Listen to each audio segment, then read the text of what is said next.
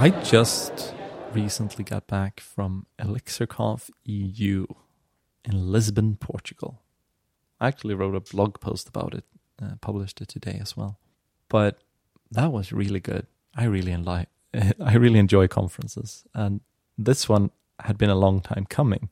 I've been part of the Elixir community and ecosystem since about 2019. So I started writing about it 2019 in May. In April 2019, I went to ElixirConf EU in Prague. And then shortly after, the pandemic hit. So I didn't end up going to, uh, there wasn't an ElixirConf for a bit. And then there was one in London, but then I was busy having a child. He was literally born during ElixirConf, if I recall, or very, very, very near to it. So instead, like I've been doing blog posts and I've been doing videos and I've been doing all this Elixir stuff, writing code and sharing and talking about it. And none of it has, like, I, we went to a Code BEAM. You were there. It's not quite the same. It is Erlang. There's a lot of Erlang. There's a lot of like acad- There's some academia. There's a lot of assorted stuff. And it's kind of not as focused, I would say, as as like the Elixir community is. And going to ElixirConf was super interesting. It's the first time people have come up to me and said like, "Oh, I watched your stuff," and actually told me about what what they like about my the things I do, and kind of telling me I'm doing a good job, that kind of thing. Like I I get some feedback online, but this was a, an entirely different thing and very very kind of gratifying, very weird like I don't know what to say when someone says that they that they pick up my videos whenever they get really frustrated with programming. It's like, what? What? That that's super nice. That's oh shucks. so that was a big part of this conference for me. I also tried to do some recording. That went eh. We'll see if that turns into anything. I brought my whole team, which was super fun. I have a lovely team and it was super nice to have them meet the community. We had new shirts made we had stickers. It was a f- just a ton of fun, and I got to meet so many people that I kinda already knew, or that I had spoken to online, that finally like had a face and a voice, and then just a ton of people whose work I've interacted with and who I ended up talking to now. And I also gave my first conference talk. So it was an absolutely wild ride. I also brought my whole family.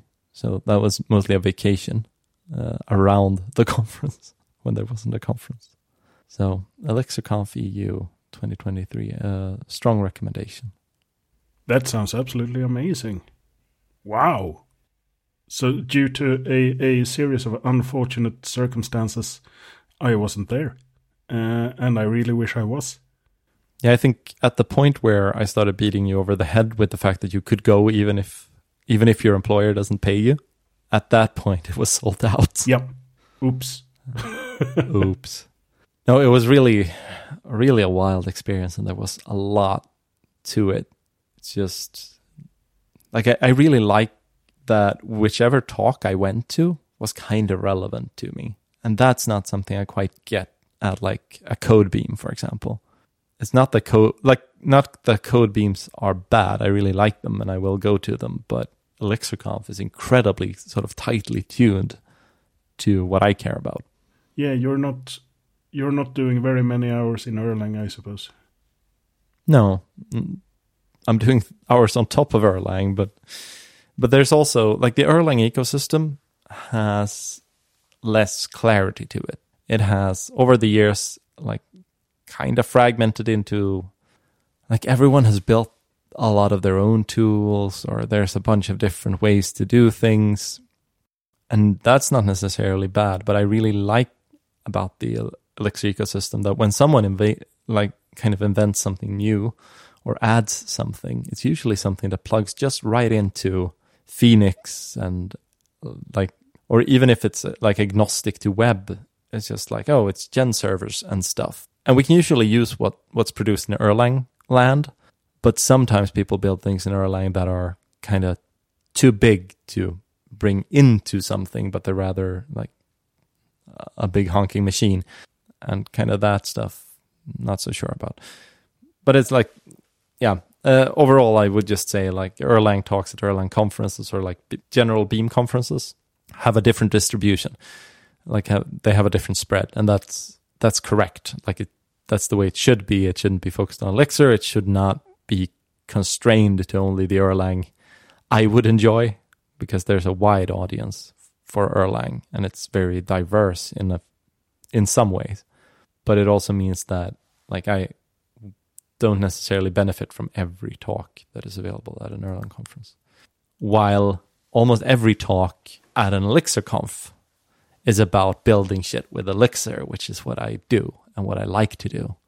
And when someone builds out ML for Elixir, it's like, yeah, so now I can use it in my web application. And when someone builds out media streaming and mem like the membrane framework, I'm like, yeah, I can use this in my web application. so that's something I really like. There's there's a high degree of relevance. It's like, oh, someone's talking about Ecto migrations. I do Ecto migrations. This is an interesting point actually. Because at work we're having such a weird stack that if if you're doing mainstream Elixir, so to speak, with Yeah. the Phoenix and all that kind of good stuff, most of it isn't relevant to us. that's that's kind of sad. Hmm. Yeah, you kind of predate Phoenix with that Yeah, project. yeah, and and there's this is a bit of this is a secret really, but there are maybe half a dozen of repos in the organization profile on GitHub, uh, which are named like rewrite everything in Elixir. No, rewrite everything in Phoenix. Sorry, half a dozen of them, and I think the newest one is three years old, perhaps. uh, and and every time we we find one of them, we cry a bit and then we archive it because it's it's one of those when at a startup when are you supposed to just sit down and rewrite everything in a more reasonable way? Because there hasn't been time nor resources up until now to do that because trying to find product market fit trying to earn those money that make everything sustainable. Uh, so yeah, and uh, I think we're slowly moving towards it. Hopefully, soon we have removed the old curse database. Give us a few months. So, speaking of old and cursed, no, I won't do a good segue here. How was it giving a talk? How was it? Was it fun? Was it scary? Was it all of the above? It was kind of scary before. Like, I had the mild discomfort whenever I thought about it uh, during the day leading up to the talk, which was the first day of the conference. But I also felt like, I think I felt pretty comfortable with that discomfort. I knew I had signed up for it. I knew I had, I had prepared. I knew I'd prepared pretty well. I double checked that I had all the stuff I needed to bring with me. So I felt like as ready as I could. Like there were things I could have prepped slightly better. There were parts of the talk I knew I didn't have sort of down as well as I maybe had. Like the end, I did not have as down as well as I had the beginning. Because the way of I did the talk, I wanted it mostly memorized. Then it turned out that I will, would was actually standing right in front of my computer the whole time, so I could have essentially just read from a from a piece of text, but that would have been a worse presentation.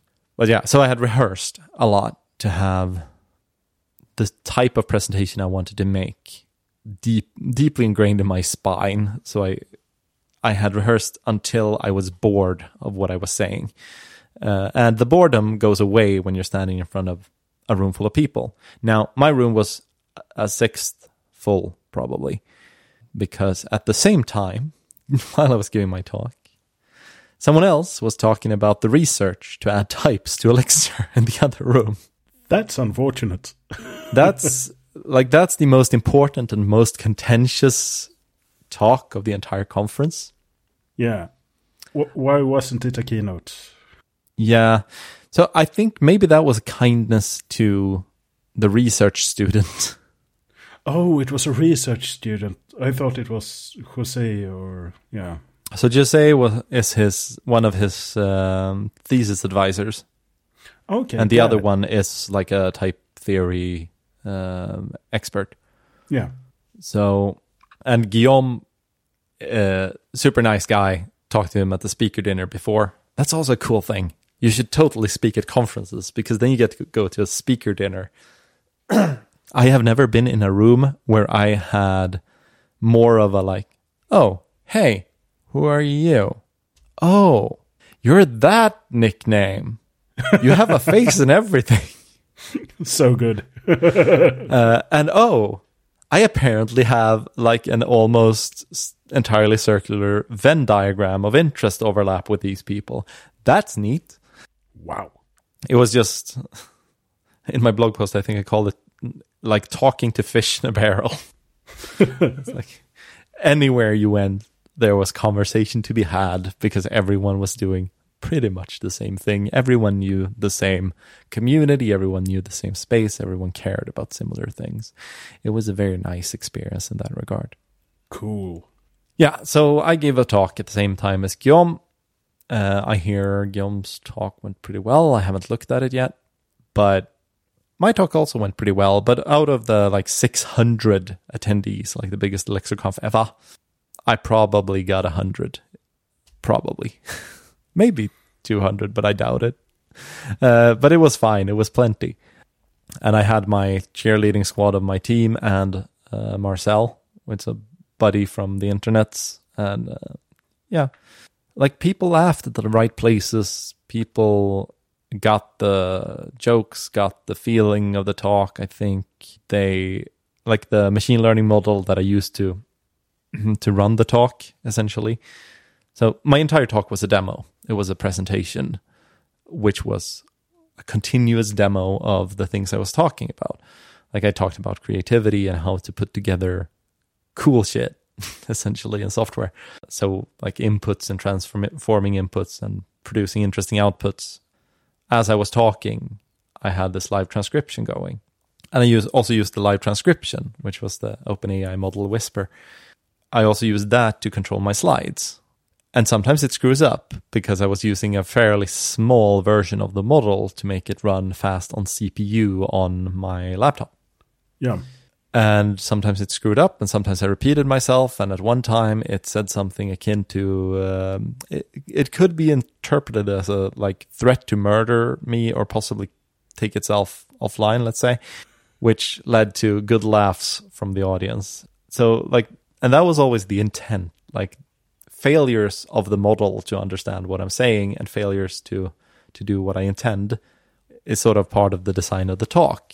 It's not intended to be perfect. It's not a demo of a product. It is an experiment. It's an interesting, fun thing, and uh, a little bit of humility is is good for that talk. So I think it it landed. I got some feedback afterwards that was really nice from people that that enjoyed it, people that felt that it was inspiring, that kind of thing, and that like that, that was kind of the point but you don't want to say oh the point of my talk is to inspire people. That sounds really weird but my hope was that perhaps people would find it inspiring and motivating and apparently some people did so success. Sweet. yeah. That sounds really good. and most of the nerves went away. Like i did get the whole dry mouth and afterwards kind of adrenaline going away. I, i'm not very practiced as a public speaker. I don't have i haven't done public speaking in uh, physical in the flesh a particular amount at all so this is technically not my first one i did one 200 years ago in about drupal Wow. I barely count that one. So this was my first real one, my first very prepared one, my first the first one I bothered to count. And I think it went well. And I definitely wouldn't mind do it again. Uh, so I'm hoping to submit something for ElixirConf US. I'm gonna drag you to Code BEAM Stockholm, but I'm gonna be off the clock when we're there. It's my kind of my plan. Yeah, sounds good. Have you given a talk? I have not given a talk. I've been since I've been I was on the board for Sverok uh, twice, and uh, then I spoke to Riksmötet a couple of times, and I was at uh, Riksmötet, which is the annual meeting for Sverok. Sverok, Sverok is a uh, Tabletop gaming org, kind of. yeah, a gaming organization, or was I don't know really what they do now, but I think they do something like that still. And uh, uh, I was had quite a bit of of uh, interest and enthusiasm about it.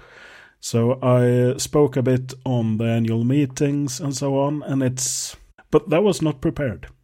I yeah. think I wrote three or five words on a a uh, uh, post-it note and went and stood in front of the 150 people. Yeah, I've seen you present the nominees for something or whatever. Yeah, yeah. Uh, so still got my heart pounding though. It's strangely scary. I've done some some music performances too uh, when I was uh, in my teens. Okay. Because we play, I took all elective music courses on the gymnasium, so I played quite a bit in front of people, which was amazing actually. So no technical talks, but it feels like one of the, those things that I don't know if it's one of those things that I should do or I want to do. Maybe both. I think it's something worth trying because it can be really fun. Like one of my team members has said that she would definitely want to try to do a lightning talk because he doesn't know if he likes public speaking and a lightning talk feels like a kind of low stakes way to do that. I never went for a lightning talk because I kind of if I want to try it, I want to try the big thing. So that was kind of my my approach, but I that's kind of who I am as a person and combined with the fact that I kind of felt some level of expectation, not necessarily from others, but of myself. Oh, I'm, I blog, I podcast. Of course, I, I do public speaking when I, when I get the opportunity, and I could absolutely see people that will not do it, do like public speaking, but will happily do a podcast because they are very different things. Yep. But yeah, I, I enjoyed it. Like I'm happy to do it again. The the rehearsing is a pain for me. Uh, it's just like you need to fit the time. And there are ways you can do a talk where it's like more. So I know Pieter Hintjens has written about this, like how to do talks his way, essentially, where it's mostly like he comes in with a topic, but then he starts talking to the audience and asking questions of them and having them tell him things or ask things. And then he spins a sort of conversation out of that. And I could see how that would kind of take a lot of the stress out and definitely a lot of the preparation out. For me, I don't have a problem finding topics to talk about when I'm like extemporaneously have like having these improvised conversations. I found myself at a like tech network meetup thing uh, yesterday uh, locally here, and someone asked me about like, okay, but what's the deal with Elixir? Why do developers care about that? Uh, and like, why do they care about tools at all? That's kind of weird. he was not a developer. So I launched into my thoughts on this and we ended up talking for a bunch. And apparently I, I definitely sort of found some kindling in whatever he was carrying around. Like we, we got a really good conversation and he got some really strong feelings that, oh, like this whole elixir thing, there's something to it. Like there's there's something interesting here. This is something we should poke around with. And that was improvised. Like I, I didn't have if you talk about something often enough, you build up kind of talking points and then you start stitching them together in new and interesting ways whenever you or at least I do. So I start taking the things I've talked about in the past and heard and then I just remix it, and suddenly there's a new a new spiel heading out my mouth. But when I'm preparing something, I'm preparing a very specific thing I'm trying to present.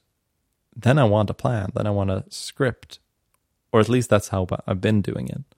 And then I need to rehearse it because having a script and not knowing it by heart is death and pain and stumbling and stuttering having no script, but having like bullets means it's gonna be kind of ad hoc. and I don't think it's necessarily good enough for what I want to give to a conference. Does that make sense? That makes sense. And it's also, I think, by having a script and working through it so many times, you get a very polished experience. Uh, so I wonder how did that work with uh, doing a live demo? Because I have okay, we'll see if if uh, you can hold this against me, but I never wanted to do a live demo uh, in a talk because something will fail in a hilarious way, and then yeah, nothing works. As in, if you gave a talk, you wouldn't want a live demo, or do you want speakers to not give live demos? Oh, I I love when others do it. Okay. Because then I can I can it's like uh, going on a roller coaster or watching a horror movie. Uh, it's that anticipation of complete tech failure. Uh, so I, I, always get this. Um, there's a demo of Windows 95, I think. Yeah. Uh, and they're plugging in a printer while talking, and suddenly everything just blue screens. Yeah and it's amazing, but I don't want to be that guy. so why why are you that guy? why did you how did it turn out to be a demo rather than prepared slides? So the slides was the demo was the talk like because of who I am as a person I can't stop trying to trying to do something that sticks out so just doing kind of just explaining the thing I'd put together and showing that it worked and saying, you can try this too. That didn't feel like what I wanted to do. So I built up what I thought was a cool demo. Then I integrated my slides into it so that all there was would be the demo. And then I built so I had this idea about talking about how I explore and build applications as a way to learn. And I wanted that to be the talk. So I I ran this prototype uh, at Elixir Community Krakow first, like at a remote meetup. And then it was like, yeah, the demo worked well, people liked it, the slides behaved themselves, all of that stuff worked. Um, I didn't. Uh, at that point, I think I still had to say slide forward to make it move forward. So that's something I came up with after that. Like, oh no, actually, I could integrate the triggers for skipping to the next slide into what I'm saying. I just have to remember what I'm supposed to say to skip forward. So I did that, and I, I also really, really worked through the contents of what I was saying to punch it up so that there was a little bit more TED talk to it. Because I wanted it to be a whole, not oh like I, I don't actually explain any of the tech. Or I explain what I'm using, not how I don't show the code. I don't dig into any of the execution. All the code is available on GitHub. Like you can dig into it, you can use it. It's free, free, free and available. But I didn't want to spend my time like, oh, this is how membrane works and this is how I connect it to LiveView, but rather say, whatever you want to work with, whatever inputs you know that you can access from Elixir, grab those, make some kind of gen server thing, get your inputs, broadcast them over Phoenix PubSub, that will be your loose coupling to anything. Like you broadcast it to whomever it may concern, and you will, if you've seen my talk, you will recognize the way I'm wording things here. And then as like, oh, grab it, transform it to something else, broadcast again, and then, okay, grab it from wherever you want to output it and make a cool output uh, out of it. And then I went into things like, oh, why is LiveView so cool for this? Why is Membrane so cool for this? Uh, where does machine learning kind of come in with a with a odd curveball?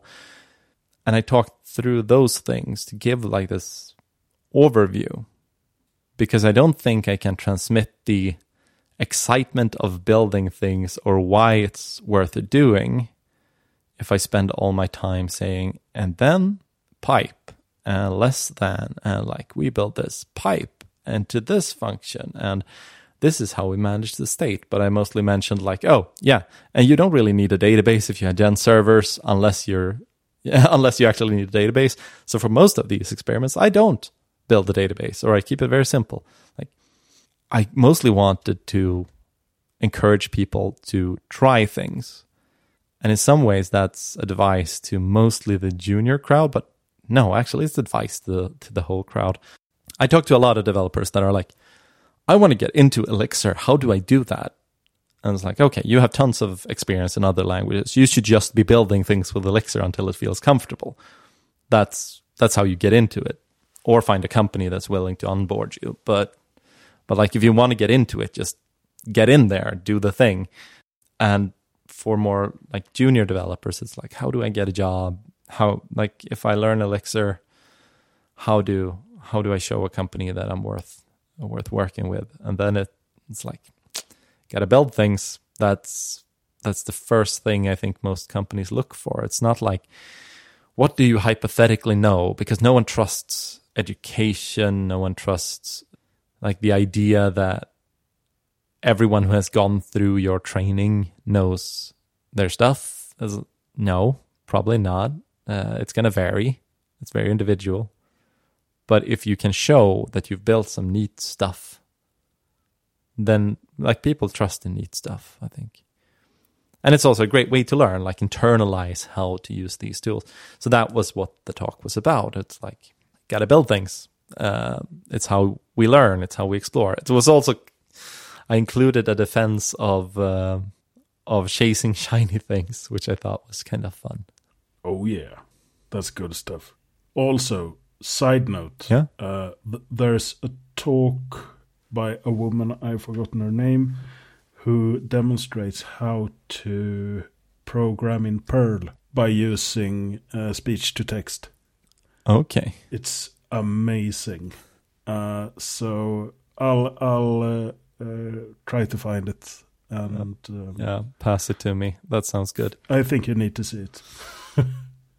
so yeah. So I made a live demo because I like I don't know how not to. That's a very good reason. Yeah, it's it's very much like if I just talked about the thing, I would find myself boring. Uh, it's not that all talks that just talk about the thing are boring because that's not the case. A good talk can be good for many reasons. But the thing I enjoy doing is building things. So showing something I built is well, that's my been my bread and butter for years. And in that regard, yeah, it's kind of, just kind of what I wanted to. I built the cool thing first, and then I built a talk around it, kind of, or I had an idea about what a good talk could be. There were a few different things. There were some things I never explored fully and, and didn't get into. Uh, so I have, I guess, I have some spare ideas for talks I could do. But yeah, the the tech demo, like, oh, I want to show cool stuff you can do with Membrane and Whisper, was probably the first first part of it. And I already had done Live View plus Membrane in the past to know that that, that was a weirdly compelling demo, like showing waveforms live, for example. Or sh- showing audio levels live was what I had done. And like waveforms are just historic, the history of a level. Yeah, so I don't think I ever considered making it a talk without a demo. Hmm. Now, the demo was very unlikely to fail because I had run it so many times. Like I ran it every time I rehearsed the talk because it is very much part of the talk. And part of rehearsing the talk that way was also like realizing I keep forgetting this part. I should add a bullet to the slide that reminds me. That's a good one. Things like that. Yeah. Uh, but yeah, I, I mean, I'd run through the demo gajillion times at that point, and also sat there developing the demo. So I had had it running for hours at different times and had had very little problems with it. So I felt I felt pretty calm about it working. It also didn't do like it required a network connection, but it doesn't actually do any networking. Okay. So it makes one call to Hugging Face to yep. Probably get the version of a model or something. Oh. And then it like, oh, I have that in cache. so I had to tether okay. my phone to be able to oh. start the app, but otherwise it was fine. Yeah, yeah. it's like uh, uh, modern trucks, they have 600 horsepowers, and they only use them to gain speed. When they are at march speed, uh, they use maybe 100 horsepowers to maintain the speed. So it's that's an weird car analogy. I don't know why I fall down into them all the time, but I do. You like analogies? Yeah, yeah. I think car analogies are a wound from the old uh, great pirate copying debates. You wouldn't download a car. Oh, yes, I would. we generally copied pirates uh, because we thought there were too few of them. I think you lost me there. Yeah, sorry.